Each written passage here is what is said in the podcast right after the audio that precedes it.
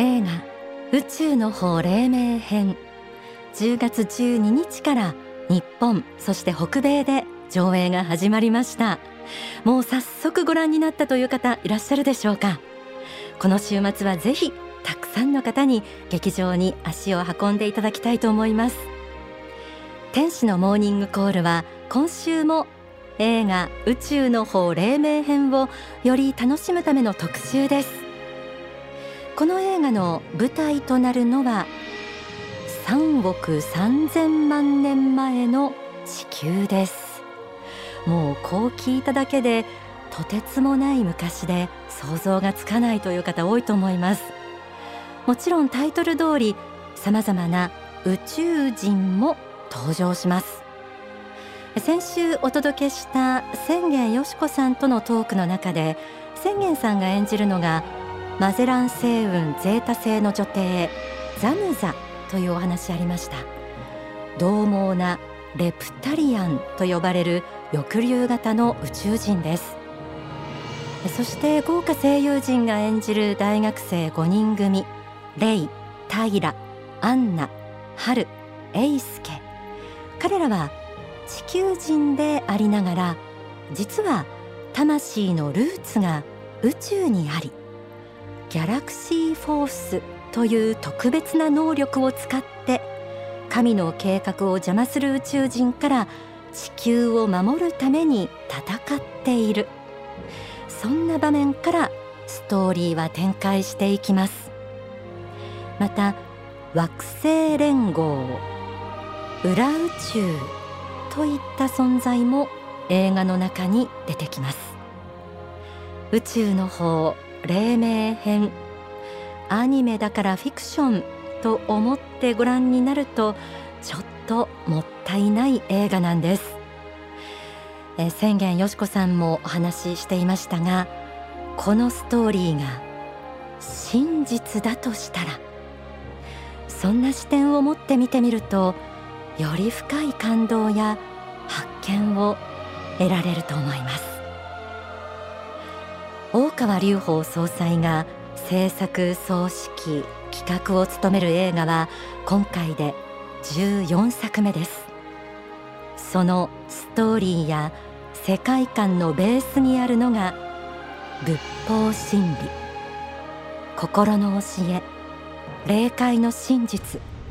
本当の正義とは何か。地球の創世記や宇宙の神秘。そして神仏の思い。こうした宗教的真理を映画というエンターテイメントを通しても長年発信し続けています。宇宙の方黎明編と題された今回の映画にはどんなメッセージが込められているのでしょうか。映画をご覧になれば一人一人の心に響くものがるはずです。今日はぜひ宇宙にロマンを感じる方星が好きな方宇宙人はいると思っている方はもちろんちょっと信じられないかなとまだ感じている方にも映画をより楽しんでいただける宇宙人情報をお届けします。はじめに書籍ザ・コンタクトに説かれている大川隆法総裁のこの言葉をご紹介します。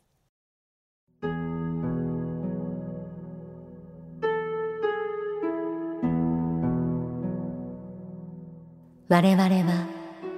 宇宙の中に浮かぶ小さな地球に住む小さな生命体ではないということと宇宙には神に対する信仰心を持った人たちが数多く存在しているということを述べておきます。この話を嘲笑う人もいるでしょう。しかしどうか心を開き素直な心でもっ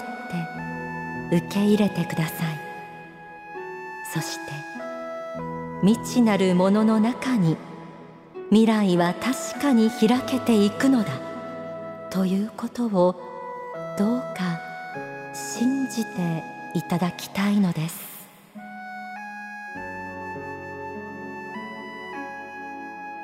大川隆法総裁は立秋当初から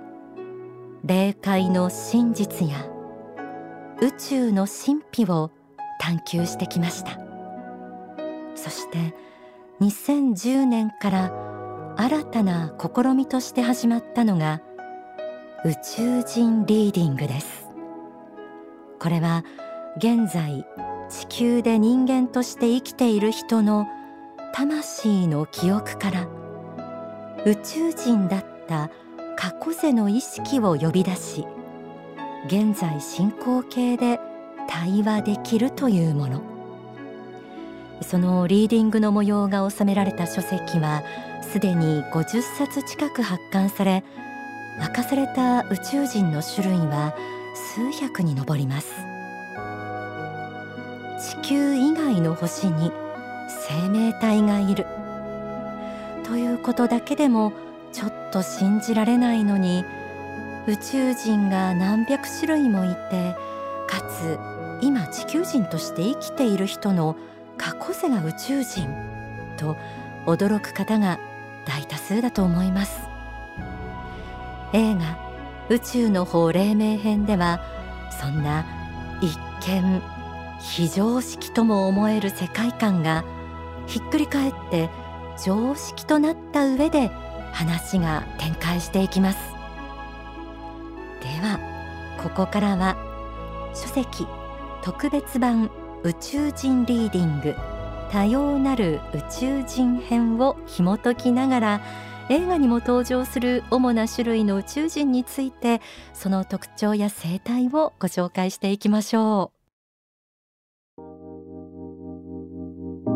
今聞いてくださっている皆さんがイメージする宇宙人の代表格はきっとアーモンド型の目と細長い手足のグレイではないでしょうか。実はこのグレイサイボーグなんですって。宇宙にはいくつかのこのグレーの生産工場があってさまざまな星の宇宙人がこのグレイを探索医療おとりなどで使っているそうです。そして宣言よしこさんが映画宇宙の方黎明編の中で演じるザムザはレプタリアンです。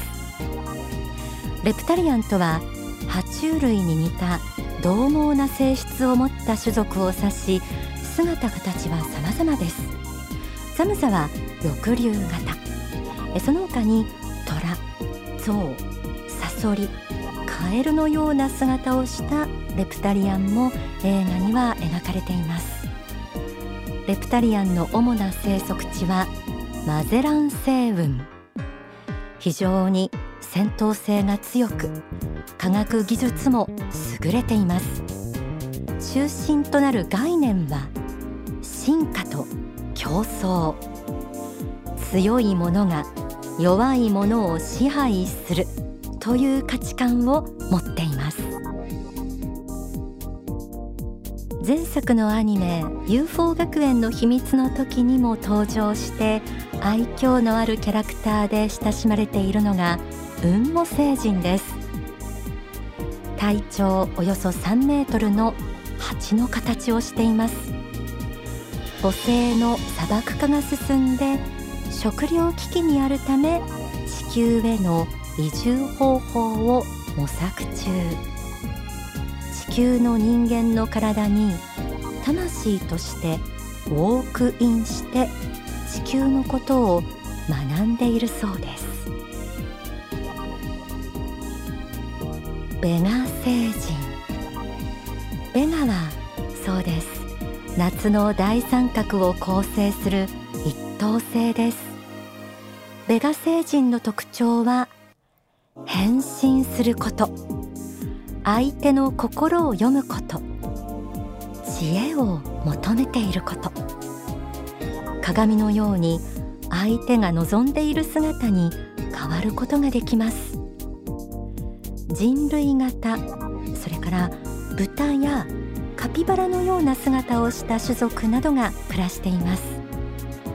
なんと性別は男女の他に中性も存在しているそうです。次にプレアデス星人。プレアデスは日本でもスバルと呼ばれ親しまれている星ですよね。プレアデス星人は魔法やヒーリングパワーといった不思議な力を持っています。彼らが大切にしているのは愛美しさ調和発展の思想。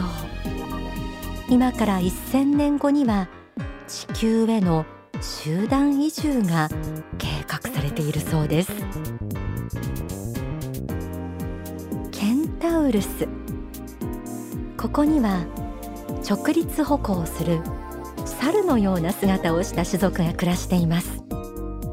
かつてケンタウルスのアルファ星では信仰心を大切にする種族と理系の種族がいましたが両者は相入れることができずに対立し最後には信仰を大切にする種族が大船団を組んで星を脱出。そんな歴史があるそうです。そしてアンドロメダ。アンドロメダは地球が存在する天の川銀河からおよそ230万光年の距離にある銀河です。ここでは宇宙的正義の確立を目指して文明が築かれています。クマ、ヒョウ、ジャガーの姿に似た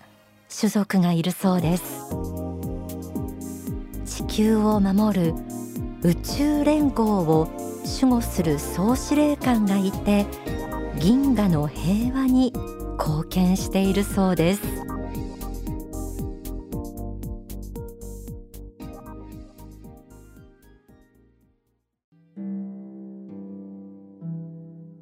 いかがでしょう？今日ご紹介したのは幸福の科学で明かされている宇宙人のほんの一部です。地球における国や民族のように星によっていろいろな特徴いろいろな価値観があって本当に面白いです。先ほどご紹介した宇宙人の中に皆さんに似た傾向を持つ種類はいませんでしたでしょうか。私たちの魂のルーツも実は地球以外の星にあるかもしれません。そんなことを考えてみるとちょっと不思議なワクワクした気持ちにもなりますよね。そして私たちが暮らすこの地球という星。実はダイナミックな進化と調和という理想を実現するために過去数億年にわたってさまざまな星から生命体を受け入れ文明実験を繰り返してきたとも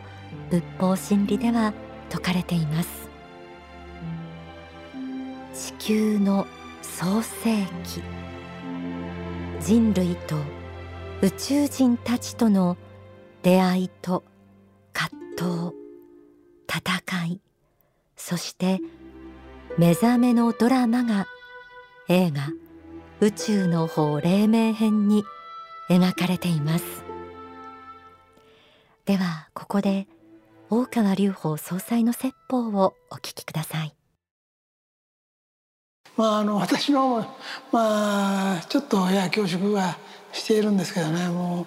宗教の本堂であるもう霊とかもうねあの世とかもう天国地獄とか伝承輪廻とか神とか仏とかあるっちゅう話でもまだまだ全然あの世の中浸透できないでまだ奮闘中であるのに宇宙人や UFO まで手出すのかってまあ意見も一部あろうだろうあろうとは思うのでまあそこまで手出さない方がもういいんじゃないですかって言われ 言われそうな気がします。まあ本当に実は恐縮しながらやってるんですけどね。思い返せばもう32年も前になるんだけど「太陽の方」を書いた頃にですねまあ別に UFO マニアでも何でもなくてあれやったんですけど書いてるうちにこうほとんど霊界からの自動書記のようなもんで書いたんですけどもあの天地創造っていうかね創世記の話で、えー、まあ粘土で人間作ったっていうような話にはならなくて宇宙からもかなり飛来した話が入っているんです。特別何かを参照して書いたわけではありませんのでそういうのも書いた書いたことは書いた。責任はあるんですが32年も経ってからそれを宇宙の方の形で、まあ、本にしたりまあ映画にしたりしてるというような状況で、まあ、自分がやったことをまあ30年以上経ってなんかじわじわとさらにしつこく粘り強く立証してるっていうような感じでしょうかね。そんなことも言えるしまあただ考えてみればその、まあ、霊界の話もそうだしこの UFO 中心ものもそうだけど、まあ受け入れるかどうかは別としてあの我々が住んでる世界がまだまだ未知のところがいっぱいある、えー、まだまだあの発見されなきゃいけないこと、えー、新たに知らなきゃいけないことがいっぱいあるということは、まあ、考えによっては面白いことであのまだ未来に対して、うんまあ、その可能性にワクワクするようなものはものかなと思ってます。あえてまあそちらに手出さなきゃいけない理由は特にないんですけどただ宇宙の時代について解明せよっていうまあ、感じが使命として来てるんだろうから外国のこの軍艦とかあ勢力に対してどう考えるのか、まあ、考える人たちは明治維新を起こしたんでしょうけど今だってこれは宇宙維新かもしれないので